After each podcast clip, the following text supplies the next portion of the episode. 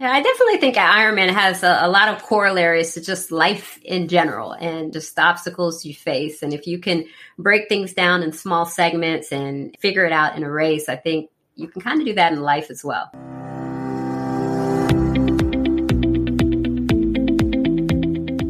Welcome to Running is Cheaper Than Therapy podcast. I am your host, Dr. Weta L. Brown. I inspire and promote movement. I explain how running adds to life from a mental wholeness aspect, how obstacles can be overcome in life to make it to your finish line. Welcome to Running is Cheaper Than Therapy, episode 78. Today, I welcome an amazing triathlete, physician, mom, wife, just an amazing person that I've been a fangirl of for a while. Tiensia James, Dr. Tiensia James. She was the youngest of four kids. She spent her childhood in Georgia. She started running because she wanted to spend more time with her father. Then she began to love it. She ran long distance in high school, and due to her hard work and tenacity, she was able to eventually outperform kids with more natural ability. When she graduated from high school, she knew she wanted to pursue a medical career. So running took a back seat. She did have a run as a walk on the first two years at Stanford. She continued to run mainly as stress relief or just to get away from a stressful, hectic schedule while in medical school, residency, she started racing again after she had her first child. She qualified for Boston during her first marathon at Disney, of all places. She ran Boston at an amazing time of 311. That's amazing to think about. Over the next few years, she continued racing long distance. After having her third child, she wanted a different challenge and started something new. She hired a coach and started competing in triathlons. First was in Florida, then Ironman Chattanooga, and then she was hooked after that. Those are her first full distance races. She progressed, did some sprints, Olympics, half Ironman distance, ultimately to race the full distance Ironman triathlete. She's qualified for many Ironman World Championship races in the 70.3 distance. Despite her hectic schedule as an emergency room physician, being a wife and a mom of three kids, she always makes time for family. They're first, and she tries to incorporate her kids into her training in most races. In 2021, she competed Ironman Tulsa, and I was there. I was supposed to race, but I was injured she qualified for Kona. She's the first black female to qualify for Kona based on uh, times versus uh, the lottery system where you can do 12 full distance Ironman races and then you get placed in the lottery complete in a championship. They also have different organizations um, and different sponsors have slots they give them to people. That is, Sika participated in uh, Ironman World Championships due to one of those slots. And one of my other guests, Roger Sewell, participating in the Ironman World Championships with his organization, Challenge Athlete Foundation. She is racing this October 2022 in the Ironman World Championship, and I'm so excited. After losing her brother last year, she decided to rethink her priorities. And after 15 years of working as an ER physician, she retired or took a sabbatical to venture out in other avenues. So it is with great pleasure that I welcome Tiensia James, Dr. Tiensia James, to the show. Thanks for having me. So we'll get started with running. My podcast is called Running is Cheaper Than Therapy, although I have a plethora of guests who run endurance race. I've had skiers and people who have overcome obstacles to make it to their finish line. But how did you initially start running? I started running when I was really young, probably about between the ages of eight to 10. My father was a, a very serious long distance runner. And so I started running with him. Mm-hmm. And that's how I, I got my start. So, did your dad do marathons? He did everything from 5Ks to 10Ks to um, marathons. He didn't do ultras or triathlons, but it was interesting because, you know, growing up, him and my mom had kind of a tumultuous relationship and eventually got a divorce. And when they got a divorce, you know, I discovered a couple of things that if I wanted to see him more than every other weekend, if I ran with him, I could see him every week. And then my dad was also really, really cheap. And so if you were a runner, instead of getting your shoes at Payless, you could actually get Nikes and New Balance and name brand shoes. So initially, I started for all the wrong reasons. It wasn't that I wanted to run or I was interested, I had ulterior motives. So you're trying to hang out with your dad and get nice yes. shoes. yeah, but eventually it was interesting because, you know, I'm young, somewhere between, you know, eight to 10, and I'm going on runs with people in their 30s and 40s most of them were African American, which back at that time, there was no black men run, black woman run. So it was very interesting to be around that and just the conversations and the advice I got from a lot of uh, older people who were essentially mentoring me is what really spurred my love for endurance sports. So, what got your dad started in, in running? What made him start running? I think for him, his parents both died really young. I want to say they were in their 60s. And so he thought that he had bad genes and he he wanted to outlive his parents. So he was always on this kind of health kick, exercise, you know, diet, that kind of thing. And that's what really triggered him to get into that lifestyle. So after you started running with him, did you race or was it just running with your dad and running on your own? Um, most of it was running with my dad and the group, but then they would do races a lot of the weekends. So I would go and do the fun runs.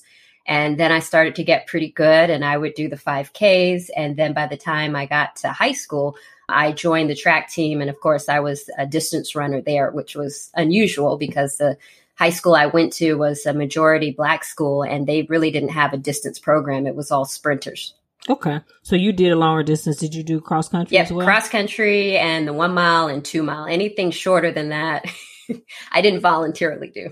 So you didn't like the shorter distances sprinting? No, I've always been a, a distance runner. I think I like the training part of it. I, I, I like how you can kind of be in your head and I also like the fact that it's not the fastest person who wins, that there are a lot of things that happen over several miles, a lot of choices that you have to make. So for me, it was a little more complicated than just see how fast you can go.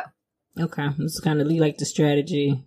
So you mentioned in your bio that you never considered yourself a talented runner. What did you mean by that? Uh, you know, when you're in high school, you see those kids that don't do anything and they hit the track and they are winning races and setting records. That was never me. I never considered myself very fast, but I was consistent. I had a work ethic, and probably more than that, I had a lot of people around me who knew a lot about running. And so, just through that, I was able to get better. And I think most people without talent, that's the one thing that's kind of cool about distance is that if you could just do it long enough, you will get better. You don't have to be the fastest person. You don't have to have, you know, fast twitch muscles or be able to sprint a certain speed. You just got to keep going and, and you can build that over time. That's true. Unless you get injured, longevity is definitely something that you have to pay attention to. so, did you run in college? I did. I ran for two years, but then I quit the team. So, when I graduated from high school, you know, I was valedictorian, so I was a straight A student and I ran cross country and track. I had placed at the state meets in both of those things. And so those were some of my interests. And I felt like when I graduated, I kind of had to make a decision.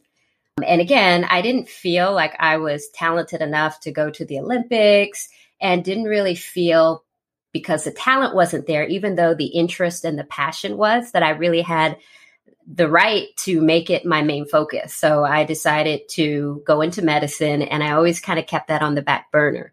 And so I did run cross country and track as a walk on, But then as I started to have more classes and chemistry labs, there was some tension between the coach and myself because there were a lot of uh, practices that I wouldn't be able to make. And it came to a crosswords where I just had to say, hey, I'm going to do this on my own. And that was probably one of the hardest decisions at that point that I had to make because previously I had been trying to keep everything up.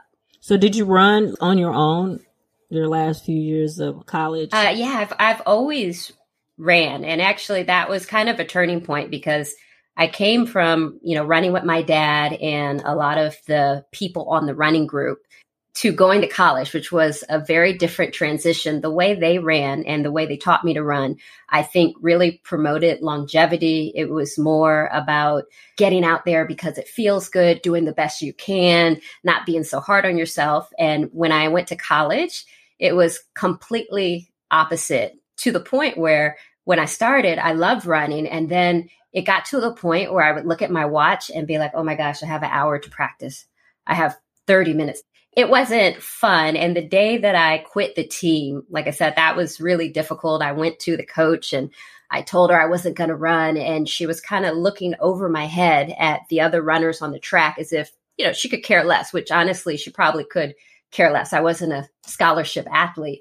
And after I left, I went on a 10 mile run and it was the best run I had had since I've been at Stanford. I went up to the dish, which is this really scenic kind of mountain where you get to the top and there's cows. And I went by the stable. I mean, I really found what I liked in running again. So from that point on, I think I, I found kind of what I lost in those two years of running for the team, which wasn't really fun for me, like it was in high school. And you continue to run in medical school and residency. Yeah, so I never stopped running in medical school and residency. I didn't race very much. So it was more of a way, you know, just to clear my mind. You know, after a tough lab or on a day off, I'd go out into the Duke Forest and I would go for a three mile run or I'd go for a five or six mile run. No particular pace, no particular workout, just just to run. So you didn't race? Yeah, I didn't really race that much because we didn't have time. We're working most weekends and it was hard to schedule. So after residency and a training and start, that's when you got back into more racing? Yeah, that's when I got into racing. I started to do workouts.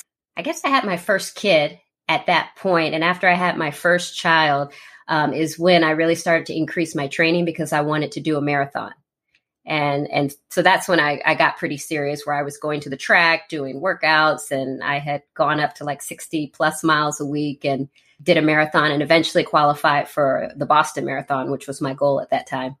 Did you have a training plan a coach? Or how did you schedule your workout? I didn't really have a, a coach. I read a lot. Like i like to compete and i like to train but i also like the science of endurance sports. So any running book or endurance book you could think of. I've run, I guess that was uh, the Daniels running method. So there was a lot of different books that I had ran and I had gone through a couple of their marathon plans and adjusted them for kind of the things I like to do and the workouts I like to do and incorporated it. Okay. So tell me about your first marathon. Disney and you did what, a 311 was that? Or no, 322. 322. That's that was interesting. I mean, it was weird. We went up there for the Disney Marathon and, of course, brought my kids so we could all go to the park and enjoy it. And the day before, it was perfect.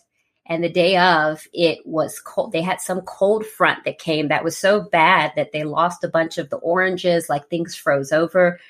Oh, really? How cold it was, was it? probably in the 30s, the low 30s, which was not cold in and of itself, except it was unexpected. So I didn't have cold weather gear. I didn't have my gloves. I went there thinking it was going to be, you know, 70 degrees uh, to train. So that's what made it brutal. And being my first marathon, it was also shocking the sensation you get when you get to mile 20, which for anybody who does long distance, you know, that's kind of a new sensation, especially when you're coming from doing 5Ks and 10Ks where you feel pretty good until like the very end.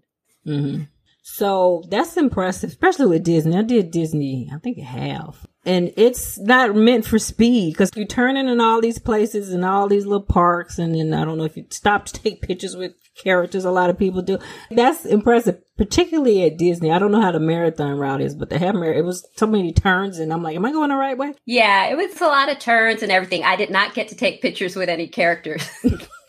I do remember when I finished, I sat down and I just couldn't get up. And my husband was looking for me. I could see him, but I just could not stand up. I like stayed on the floor for about 30 or 40 minutes until he saw me there and picked me up. like I'm over here. No. but, you know, a week later, I was like, I want to do this again. So I was kind of hooked at that point. You were yeah. hooked after your first I was hooked one? after my first one. And then after that one, I was trying to do New York uh, and that was a whole debacle in and of itself because we bought the tickets. This was, I want to say, there was a, was it Hurricane Sandy? Was it 2013? I forget what year it was. 12 or 11. Because I think I did a marathon right before okay. that. Hurricane. Yeah, it had hit already. And people were wondering, are they going to do it? Are they not going to do it? But they said they were going to do it. So we got on the plane, we flew down there, checked into our $400 a night hotel we went to pick up our number and everything, and people were taking pictures. And then when we went to dinner that night, we get a text that it had been canceled because I think there was a lot of politics about using government resources to put on this race in the midst of everything, which I totally understood. I just didn't get the last minute nature.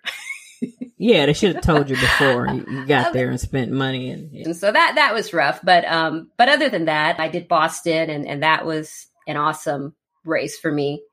Tell me about Boston. What year was it? Boston. I don't, I'll have to think and see what year, but it was probably one of the best years. I do remember who was racing because it was the year that Ryan Hall was there and I believe he placed. And then mm-hmm. there was a sprint finish at the end and another American female. I'm trying to figure out which one it was. Kara Goucher was there, but then there was someone else, and it, it was just an awesome race. Like just to be a commentator, the weather was absolutely perfect. It was 60 degrees. There was a tailwind, so it was probably one of the best years that that you could have done it. And really, everything went perfectly. It was just such a really great race for me. I mean, the crowds.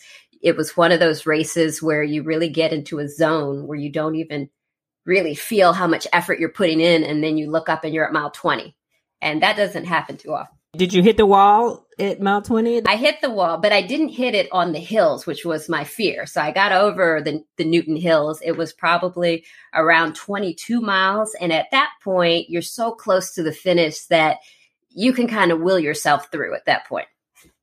Yeah. All of my kids were there. So it was a really special moment for me so how many marathons have you done? I actually haven't done that many. So I I did another local one here in Warner Robins and then I did one in California.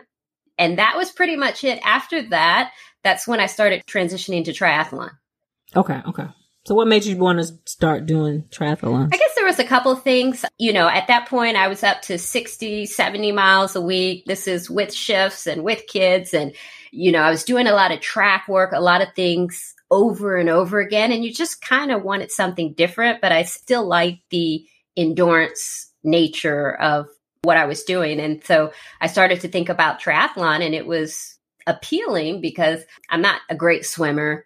I've never biked before, but I do run and it was a challenge. It was uh, kind of a fun challenge. Everything is a PR when you've never done it before. That's true. the first year was just super exciting. Like it didn't matter how slow I swam, it was my best time. So you knew how to swim prior to. Did you take swim lessons? I was on the swim team in high school, but I was not good. so I only joined the swim team in high school because I had one too many near death experiences in the water. And I was like, I need to learn how to swim. So I joined the swim team and actually didn't know how to swim. And I remember our first meet. they taught me how to swim, but I still had this fear of the water. So on our very first meet, I remember being up on the blocks and they said, go. And the other girls dived in and I was just standing there. And my coach comes and takes her foot and she kicks me in the butt and pushes me off the block. And that's how I, that's how I started my first race. The other people on the team were people who did Swim Atlanta and these year round programs. So they were pretty good. I was not good. You know, I did have a good engine and I eventually learned how to swim, but I never considered myself like a swimmer. And that was the extent of it. But at least I wasn't starting from zero.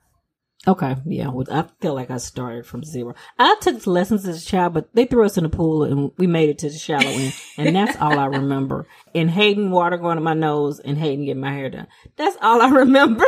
And then I stopped. I totally remember the hair, and it's funny because I went to a majority black high school in Atlanta, and the entire swim team was not black, which was funny because I couldn't get anybody on the team for a lot of the reasons you mentioned, the hair and everything.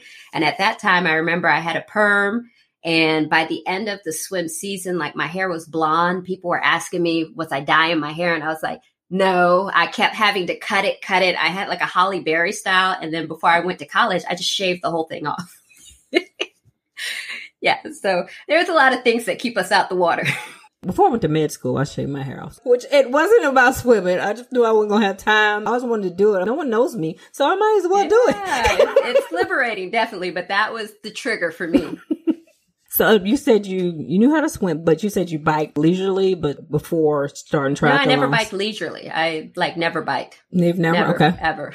Never even as a child. Um, ever. First time on the bike was was training. No? I probably biked as a trial, but never never biked for racing or like road bike, probably just the regular bike you have with no gears that you just go up and down the street as a kid.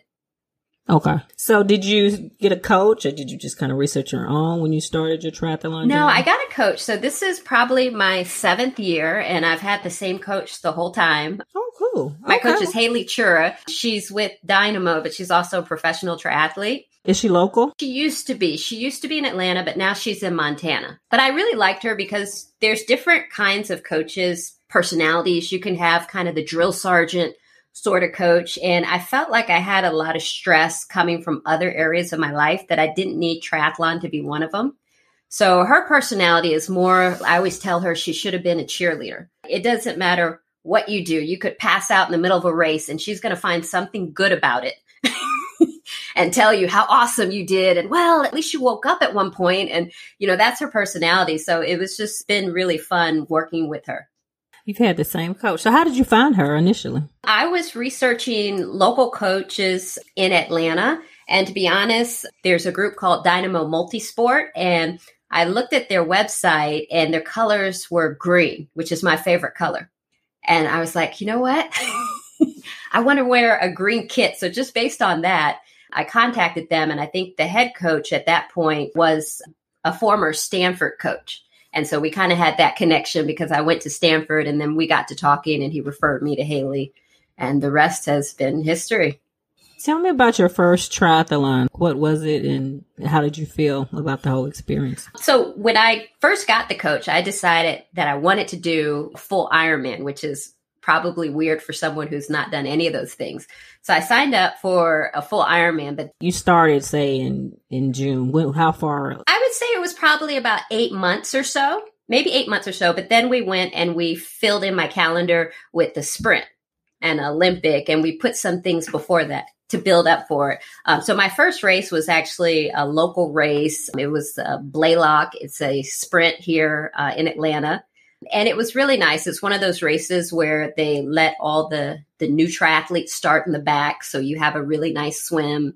It's a very calm lake, so it was a really good way to to get involved. And because it's local, you know, people weren't out there trying to kill each other to get a certain time. It was very supportive. So I had a ball. I had a ball. I think probably the hardest part for me was the first time getting into the open water and and swimming in the open water. That was psychologically probably the toughest part of the race. The running, I, I felt totally fine with. What about the biking? The biking wasn't too bad. I mean, it's non drafting. So it's not too scary. I didn't do anything crazy. I'm not one of those people. Even now, seven years later, you will never see me do a flying mount or any fancy way trying to get off the bike. I just I get on, clip on and go. So it wasn't it wasn't too bad and it wasn't a crazy bike course. It wasn't very technical, not too many hills. So it was pretty low key. Okay. So were you hooked after your first sprint? I was definitely hooked after my first sprint, but because it was a sprint, again, just like going from a 5K, 10K to a marathon, you kind of underestimate what happens after a certain amount of time because I feel like um, a large part of long distance Ironman is nutrition. And you really don't hit that until after you get past the half. So you can do whatever you want. You can eat, you cannot eat. And in a sprint, it's going to be fine. In an Olympic, you'll probably be okay. It's not till you get to the other distances that you start to have problems. And, and that was tough. Your coach talked you through that, or how did you trial and error? Because everybody has different nutrition, everybody has different needs and everybody has different quirks. So what works for you may not work for somebody else. Yeah. So she did give me a guideline of how many carbs I should try to shoot for an hour. And then I would test different things that I would or wouldn't tolerate it. But at the same time, I was coming from a running background and I did marathons and I did pretty good. So I had this false sense of confidence in terms of what I could or should do which was really hilarious when I when I actually ended up doing my first full distance triathlon, and it didn't work out so well. So tell me about your first full distance. So the first full distance I did was Clermont uh, in Clermont, Florida. It's the Great Floridian.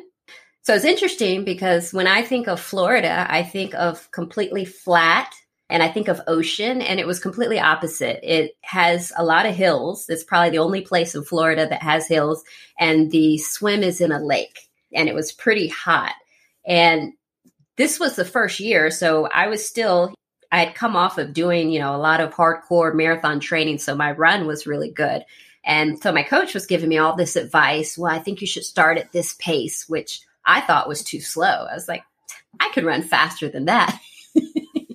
So I go into the race. The swim was fine. It was in a lake. I didn't have any problem at that point. I think I had gotten over a lot of my fear, and it was a lake. The bike part was a lot hillier than I anticipated. They do have some very steep hills that come up, and you have to hit them twice. And so I think I hit them a little harder than I probably should have. And then I got to the run. And, you know, as soon as I got off the bike, I'm like, this is my jam. All right, we're ready. And I was just going. Now, my coach told me to start off slower, but I was like, oh, I feel good. So I was clipping through the miles, you know, eight minutes, 745. Now, keep in mind, I got off of a 311 uh, marathon, and this was years ago. I would never attempt this right now. but I was just clipping along, clipping along. And before you know it, I was like third place overall. And then I was second place overall. And this, I was going up to the mile 16. And I was like, I don't know what the big deal is, why people think this is so hard. This is fine. And literally in the course of one mile, I went from running 745 to barely walking and people giving me the slow clap and telling me, keep going. and I think part of it was just being out there for so long, something happens to your body after eight to nine hours. And then also the nutrition starts to catch up with you if you're not doing it well, which I think I got so caught up in the racing part. I wasn't eating and drinking like I should have. And I, I think I just really hit the wall because of that. So that was a, a painful and, and quite comical lesson to learn. By the time I got to mile 20, I was like, I'm never doing this again. Like, this is crazy. People who do this are, they have a head problem. Something's wrong with I was like, this is horrible. so, what changed your mind after you crossed the finish line? I kind of compare Ironman and, and full distance triathlons to having a baby.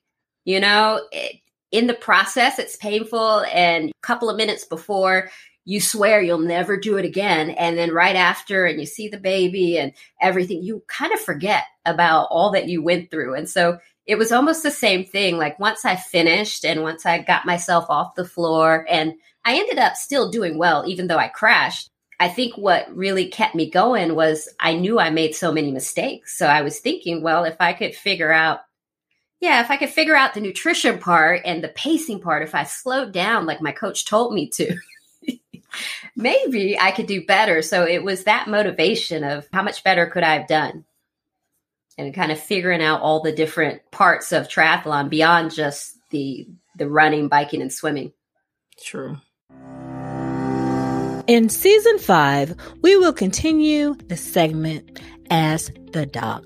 If you have any questions related to musculoskeletal health, please email me send me a message via social media or click on my website and leave an audio message.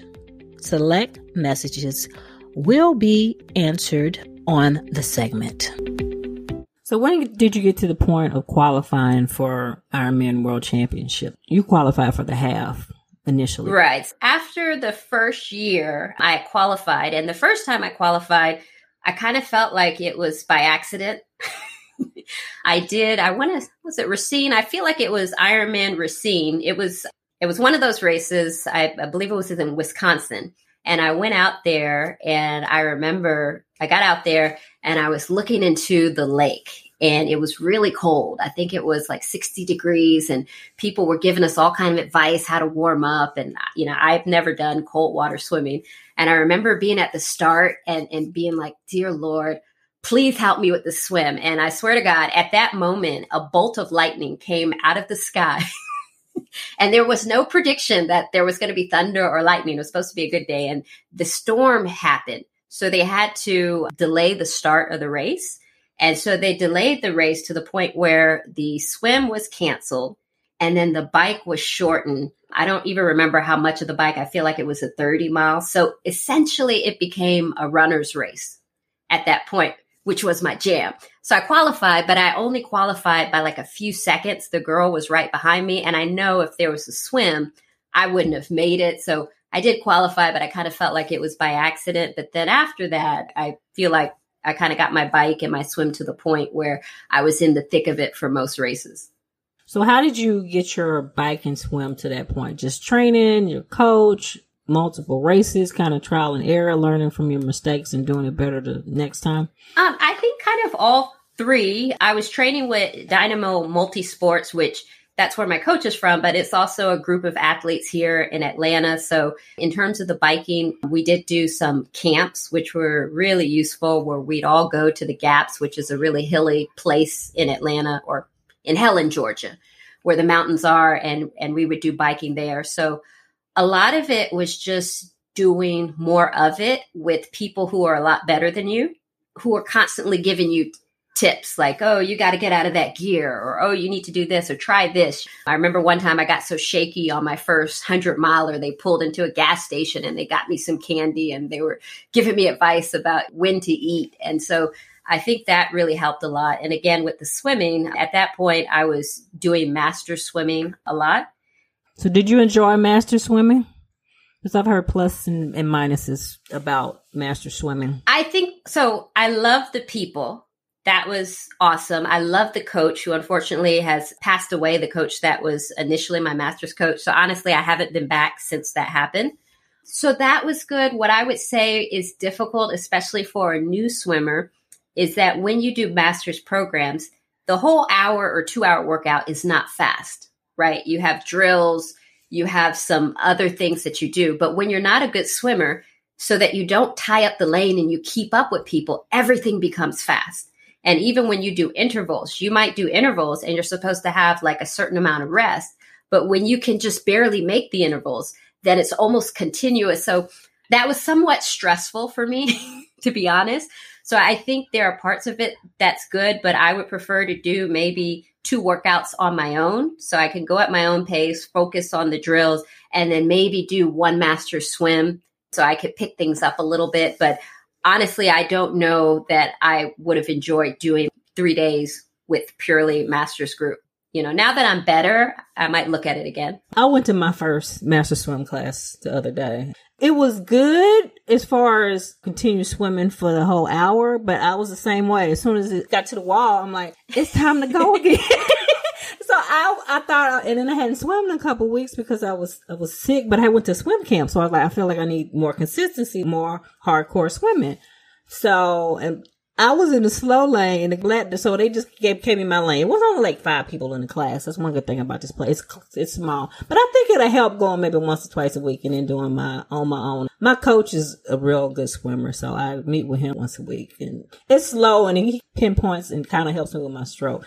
I think definitely you have to see what your personality is. I know a lot of people get energy from that environment, so they'll go all the time. But, but yeah, it was quite stressful sometimes.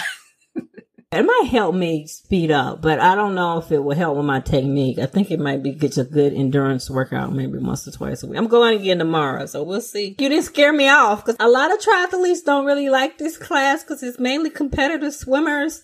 But you could come and check it out. But they were nice when I was there. they do things a little differently and then they'll switch into different strokes and all kind of stuff so yeah it definitely is interesting yeah and I'm not used to looking at the wall. I'm used to looking at my Garmin, but you have to do the wall. So I guess you can go with other people and so you won't mess up the flow. okay, 30 seconds. Okay, I'm looking at my watch. No. yeah. It, it's just, it's, it's totally different, especially coming from a running background where I'm used to going out my house and just having my mind clear and just going swimming with other people in the lane. It's a lot of stimulation. it is. It is. But I think it might help me. I need to get over my freak out because I, I still have fear in swimming. So if I can get over and I get stressed out and I could calm down with that, maybe I can calm down when I'm in choppy ocean water. Or- I, I, think doing open water swims and open water swim groups is very helpful. I don't know if you have them where you live because I find that's not as stressful. People aren't trying to go a certain pace. And even the fast people, they'll swim and then they stop every so often so the group can catch up but you're in open water, whether it's an ocean or a lake. And so you kind of get that level of comfort. So I, have actually enjoyed that. It's just, it's so far from my house. It's not practical to do it often, but I do incorporate that a lot, especially when races are coming up. Yeah, we do. It's a group that goes to this one place, which I don't like because there's no lifeguard and it's out in the middle of nowhere. But my coach, who lives in the suburbs, which is so hard for me to get to, but I try to go at least once a week. And they do actually techniques too. It's just not you're out there swimming because a lot of people just go out there and swim for 30 minutes and they're done. And I don't, I don't think that really helps overall improve, but I guess you need a combination of both. Yeah, definitely. I mean, I think all else being equal, you become a better swimmer by swimming more. So if there's something that gets you to swim more, like if you're so stressed out by masters that you end up not going, you procrastinate and you talk yourself out of it, you're probably better off not doing it. well, I pay. If I pay, I'm usually I'm gonna go. So I pay for ten sessions. So I'm at least gonna go to those ten okay. sessions. so I think it'll help. Oh, I definitely think if you go, it will help. From reading your bio, are you the first black female who's qualified for Kona as far as time qualifications versus legacy or given a spot. Yeah. That is impressive. Yeah, and I didn't even really know that. After I qualified, my coach and then some other people were like, "Do you know?" And I don't really know how they know. I don't really know who's keeping track, but um, apparently, you know, I am the first. But I think this is a fairly young sport in and of itself, and then the diversity is also pretty young. So it's just amazing. The more races I go to, I'm seeing more people and I think it's it's great. I mean, just different races, different sex, different kinds of people. I, I, think eventually we'll get to the point where it will be like marathons and, and 10Ks and, and that kind of thing. But we do have a long way to go. So how do you train at that level with your job, being a physician in the ER?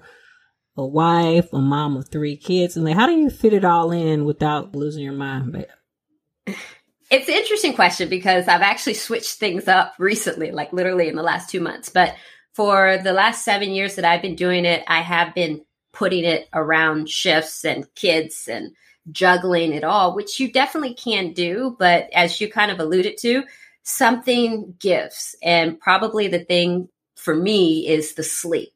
So, you know, I would have a shift that I have to be in at six o'clock in the morning, and I would get up at three o'clock in the morning after sleeping for four hours and do an 18 mile run. I get back to my house at 5:20 and have just enough time to take a shower and go to the hospital. And literally, I'm still sweating as I'm pulling into the parking lot. to get in the hospital and I go start seeing patients because the night doctor is leaving and I don't really even have a time to sit and eat something until my relief comes in in a couple of hours. So you can definitely do it. But I think as I'm getting older, I'm seeing that the benefit that you get from the workouts is not as great if you can't do the nutrition and the recovery. And so it's physiology. You're trying to put a certain stress on your body so that it actually breaks down your tissues and muscles so that it builds back stronger. And if you don't put the right food in and you're sleeping four or five hours, you don't get that response. You just get tired. You don't actually get faster. So as the years have gone by, obviously I'm not going to sacrifice my kids. Like I'm, I'm still going to be there. What I would sacrifice is my sleep. So this year, after qualifying for Kona, I decided that, you know what, I'm not going to do that anymore. So I've actually retired two months ago, I would say. And I, honestly, I don't know if it's retiring as much as sabbatical. I think I'm done, but we'll see. And uh, it has been amazing. I'm not doing any more in terms of my workouts. I'm just sleeping. Like I, I slept nine hours the other day, which I don't think I've done in 10 years. At three weeks, I had a sinus infection, and two weeks ago, I had something, not COVID, but I slept for like nine and 10 hours just because I didn't have any energy and I felt guilty. It wasn't, I guess it wasn't good rest because I was laying I need to do this. I need to do that, which I hate. I need to just rest. But you're thinking about all these things that you need to do or have to do, all these responsibilities. Sometimes it's just hard to just even rest, even when you actually quote unquote have the time. Yeah. Yeah. It, it's interesting actually, you know, being a physician, you kind of understand the medical side of it, the physiology and that part. So it does give you a lot more to think about in terms of how you're doing your training and how you incorporate it in your life so that you could have longevity and it can be a positive thing and not a negative thing, which it definitely can become. So, since you retired, you've been focusing on your family, training. What else is in store for you? You say you might be a sabbatical, you might go back. You know, I think I'm just looking for it's interesting. So, you know, I my 45 year old brother died last December, very unexpectedly. Sorry to hear Thank that. you. I, I appreciate that. I, I know that you've had, you know, some similar experience, but it's one of those things where you're kind of on this treadmill. Somebody turns it on at some point, maybe it's you, and you just keep going. You know, you got the kids, you got the family, you got the job. You like your job, you don't hate your job, but you never take a pause to look at all the things you're going and to see if your priorities are still lining up with your personal values. And after that happened, that really caused me to just kind of take a step back at just life in general and and just look at the point that we all get a limited amount of time on this earth and we get to decide what kind of experiences we're going to have and you know at that point I've done emergency medicine for 16 years. Obviously, it has its issues. I mean, we could talk forever about the problems with healthcare, but it always had its issues. But especially with the athletic side, I've always had to put it on the back burner. It was never something that I could focus on. And after I qualified, I was like, well, if I'm not going to go for it now, when am I going to go for it? When I get sciatica, you know, when my knees go out, you're not really guaranteed anything. Health is such a transient thing. And so Mm-hmm. when that happened, it just really gave me permission to say, you know, I don't really have to know what I'm going to do. I just, I'm, it's okay to be curious. It's okay to have a different experience. You know, it's okay to go for dreams, even if they don't make sense to anybody but you. And so that's what this year is for me. It's not only about necessarily Kona, but it's about just discovering, you know, what I could do outside of all these things that I've, I've kind of, I won't say limited myself, but I've, I've blocked myself into over the past 16 years. And endurance and sports has been a passion of mine forever, even outside of my own competition. And what can I do with that? Can I create a business? Can I create something that I'm excited when I see it on my calendar. I'm not tired, I'm not exhausted. And can I create something that also works for my family? And so that's what the next couple of months for me is. So I don't know where it's going to end up. It sounds exciting. I'm excited for you because, like I, I, was telling you, I could relate to you. You were trading shifts to ride your bike because sometimes when I'm at work, especially when I, the hospitals I work, I want to be outside. And I used to sometimes ride my bike to work. I'm sitting here looking at my bike. it, it, it's just the weirdest thing. Like, you know, so I was, you know, working and I eventually got promoted to uh, be associate director. So now I'm doing all these meetings and things like that. And I would be sitting in the meeting that would happen in the middle of the day. And as an ER doctor, it's not like other physicians where you're there anyway and then you step out to do a meeting. You're off. You can't do meetings and be working. So you're off at home and you have to drive in for this solitary meeting.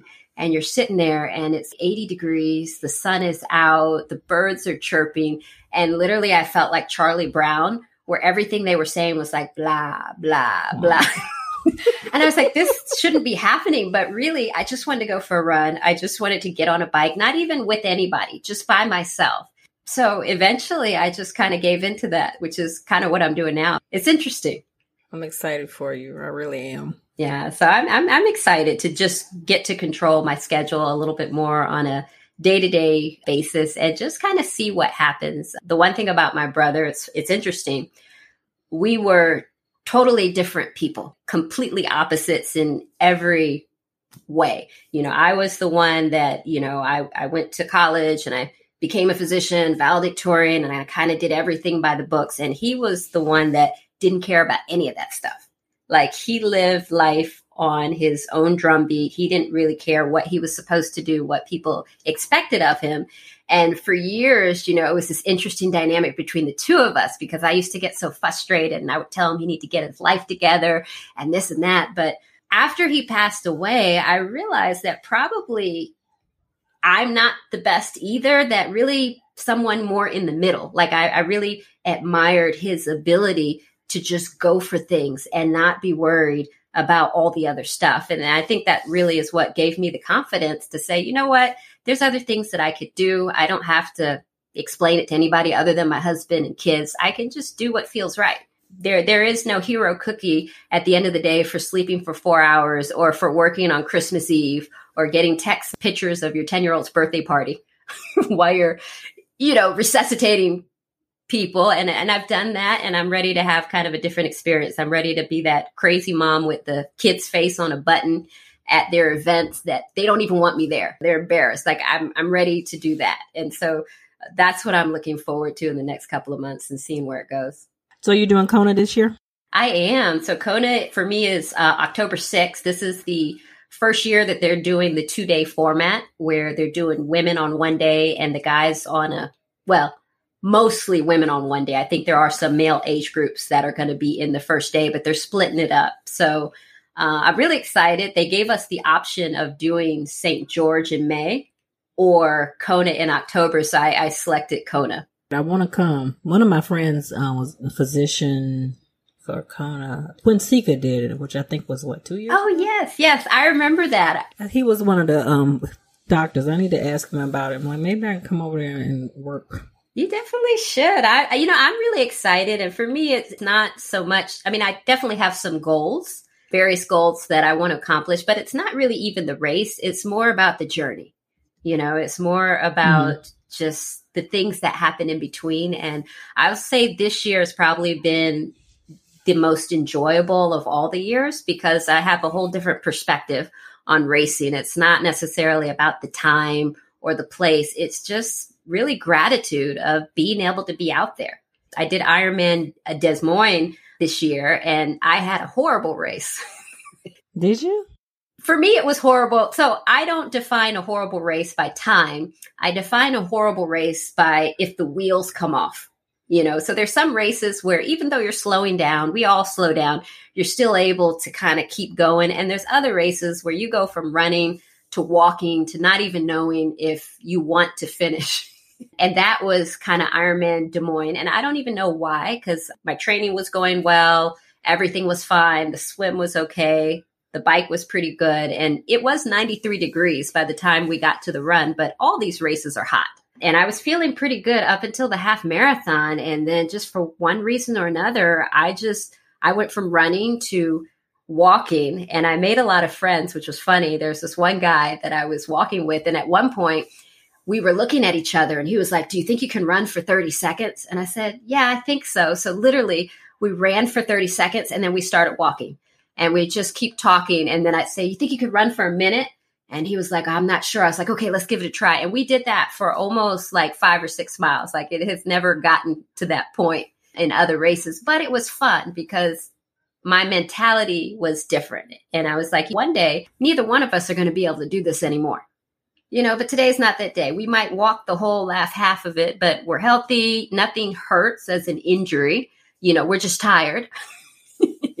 it was definitely different, a, a, different feeling. I think I just had a lot of gratitude and appreciation for going to these races where it's not so much about the time or the place. It's really just the experience. That's a great outlook because it's interesting. I've had so many injuries, but my last two kind of wiped me out. When I was first started running, I was all about time. I wanted to PR every race. Triathlons, I'm I'm happy to make it to the finish line because I'm kind of new in the journey, and if I make it out to swim, I'm I'm good to go usually. So.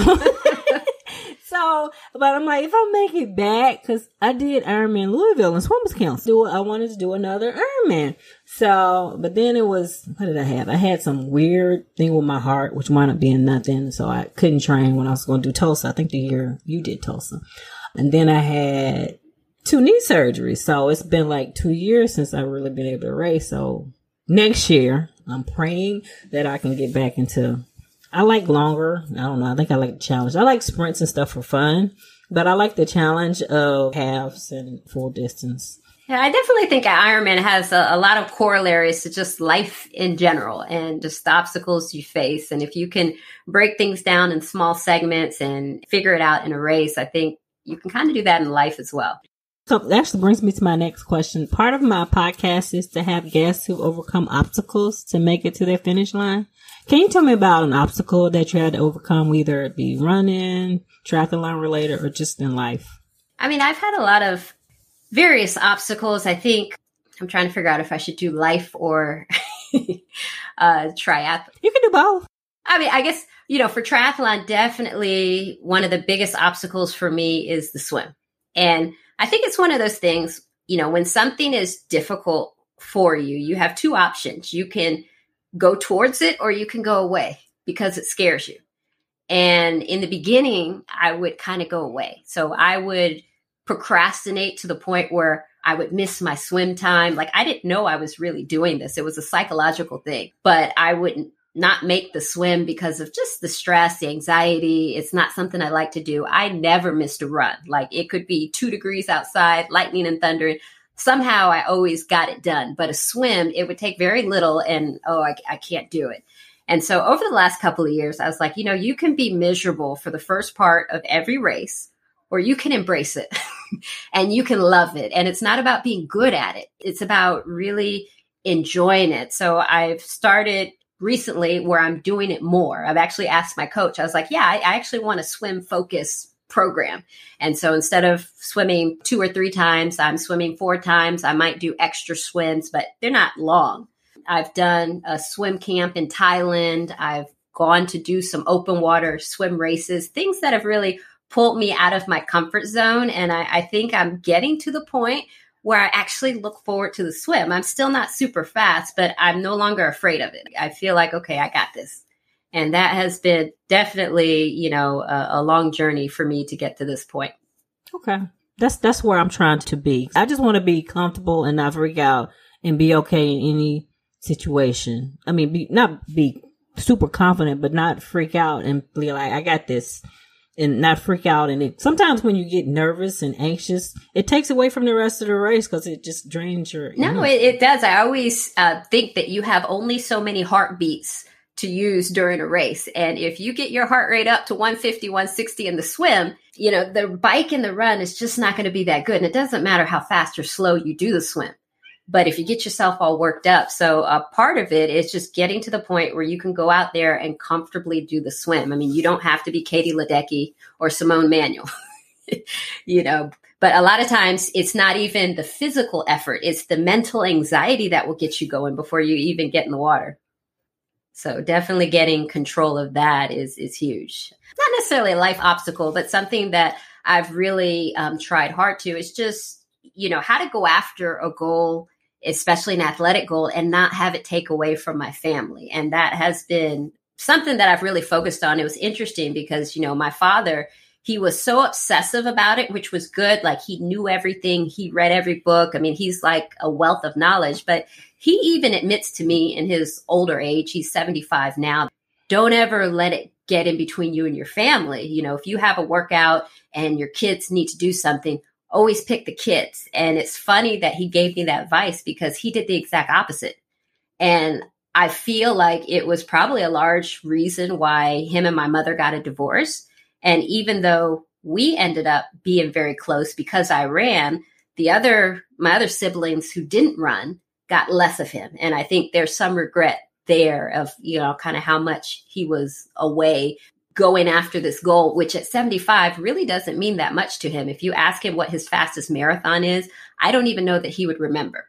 And so for me, running and triathlon has always been a balance of, you know, how fast can I go? How good can I be? But not letting it isolate me from my family, not letting it pull me away from things that are more meaningful. So if anybody ever follows me on Strava, you'll see that a lot of my workouts, my kids are there. I, I do runs and I'll bring my kids. I let my husband a lot pick the races that I do, and they're usually kid friendly races or places they want to go. So we always go to Chattanooga, and that's one of the toughest run courses. But they have the aquarium, they have the children's museum, they have all these things at the finish that the kids can do. So that's what we do. It's interesting because I think the more that I can incorporate my family into my training, it feels like our journey, not my journey. And when I get to the races, everybody's celebrating because they all have a piece of it. And so that's been something that's been very tough to balance. And obviously, now that I've retired, uh, it's a lot easier because I don't feel like I have to pick and choose as much. That makes sense. I just had Zaza and she was saying some of the same things. Their whole family incorporate, they all have team goals and they all support each other and they all do races together and they've all done triathlons together, even though it's not her kids thing or her husband thing, but they do races and stuff together as part of their family time. And I think that has I definitely think that's awesome. I mean, my youngest one, she, it was funny. We were doing a, race and she was like, Mom. And I said, What, Sage? What's going on? She's like, running is not my thing. and I was like, oh, I'm so sorry. You were just born into the wrong family. Unfortunately, you just got to do it. You don't have to be good. That's just what we do. so there is that, but it's nice still having them there. And it also gives you a reality check. Sometimes you can get in these races, especially when you're trying to be competitive, and you can get all caught up in what's going on, how fast you're going, if you had a good bike split, or if it wasn't fast enough. And when you see your kids at the finish line with their little hands stretched out, waiting for a high five, you realize how little any of that matters. They have no idea if I won the whole thing or if I came in dead last. Like they have no concept. I finished my first full distance. And when I finished, you know, obviously there's people in front of me and they're like, Did you win? they have no idea. And so I was like, Well, if they don't know and if they don't care, then why should I care? I'm just going to smile and say, Yeah. And enjoy it. So it, it, it pulls me out of a lot of that, which I think is good. And I think that helps with preventing burnout and just longevity in the sport is to not take it so seriously. That's true. It's supposed to be fun, although sometimes with all our aspirations and you know, you mean well, but as you take the fun out of it when you make it too technical, like it's a job. Yeah, exactly. And a lot of us are type A anyway, high achievers in other areas of our life. So obviously, when you put us into triathlon, it's not going to be any different, but it needs to be. You know, you need to have some enjoyment. It needs to be fun so that you'll keep doing it enough so that you can get better. So, if your present self could go back and give your younger version advice, what would you tell yourself? Athletically, I wish I knew more about rest and nutrition and recovery. I think when you're younger, you think the most important thing is the actual workout. And, you know, you want to see how badass you can be. Can I do, you know, a 10K swim? Can I do a 100 mile bike? And you like to brag about that. But really, it's not the big workouts that make you better, it's the recovery and rest after the workouts that make you better and the consistency. And so you don't have to do all this crazy stuff. You just have to keep doing it and recover. And I think for years, I kind of missed that. And obviously, I, I, did okay, but I think there was a huge potential to do better in my youth had I focused on that more. That's true. I wish you could have told me that when I first started rundown. I wouldn't have. I mean, it's, it's always funny because people post their workouts, and I love when people post their workouts because you just never know who you're motivating. I mean, there's someone that's looking at it that should be swimming that's procrastinated, and they see you got in the pool, and it will motivate them to go to the pool. But when you look at what they're posting, it's always interesting. They'll post some workout, and then if it's Garmin or uh, one of those programs, it'll say four hours of sleep, and I'm like, what are you doing? You need to sleep more. but nobody focuses on, on that part until it, it eventually will catch up with you. And and so yeah, I think there is a need for for that part of it to be stressed, especially as you get older. There's a lot of things you can do when you're young that you just can't do anymore after a certain age mm-hmm. and get away with it. I can attest to that too. Any last minute words of advice for my listeners? I would just say that keep having big goals, but I always kind of compare it to the swim, which is funny because I'm, I'm learning to love the swim. But when I first started the swim, I was not bad just because I was slow. I was bad because I wasn't sighting. And so I would swim more than anybody else in the actual race. And as I got better, what I would do is I would do one, two, three, look up, one, two, three, look up. And notoriously, every time you look up, even though you feel like you're going straight, you're starting to drift a little bit so you can kind of reset. I feel like in life, we don't do that. We just keep swimming. And something that, whether it's your career or whatever else you're doing outside of sports, it may have started as a good idea. It may have started as exactly what you wanted it to be, but you never do that check in.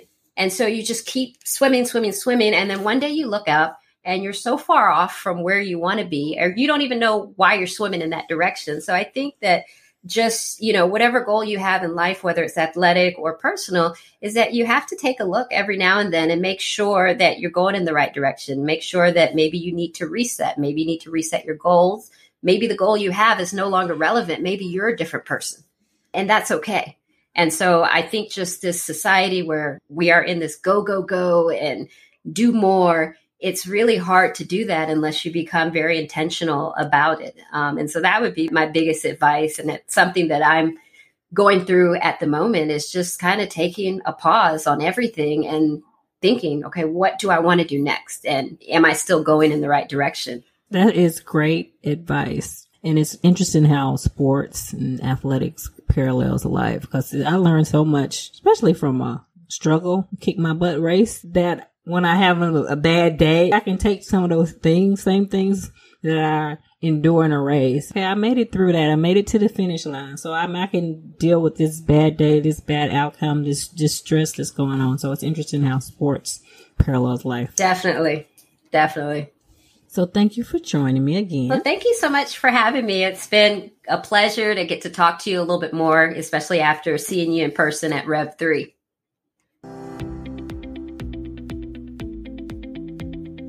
That wraps up this episode of Running is Cheaper Than Therapy podcast.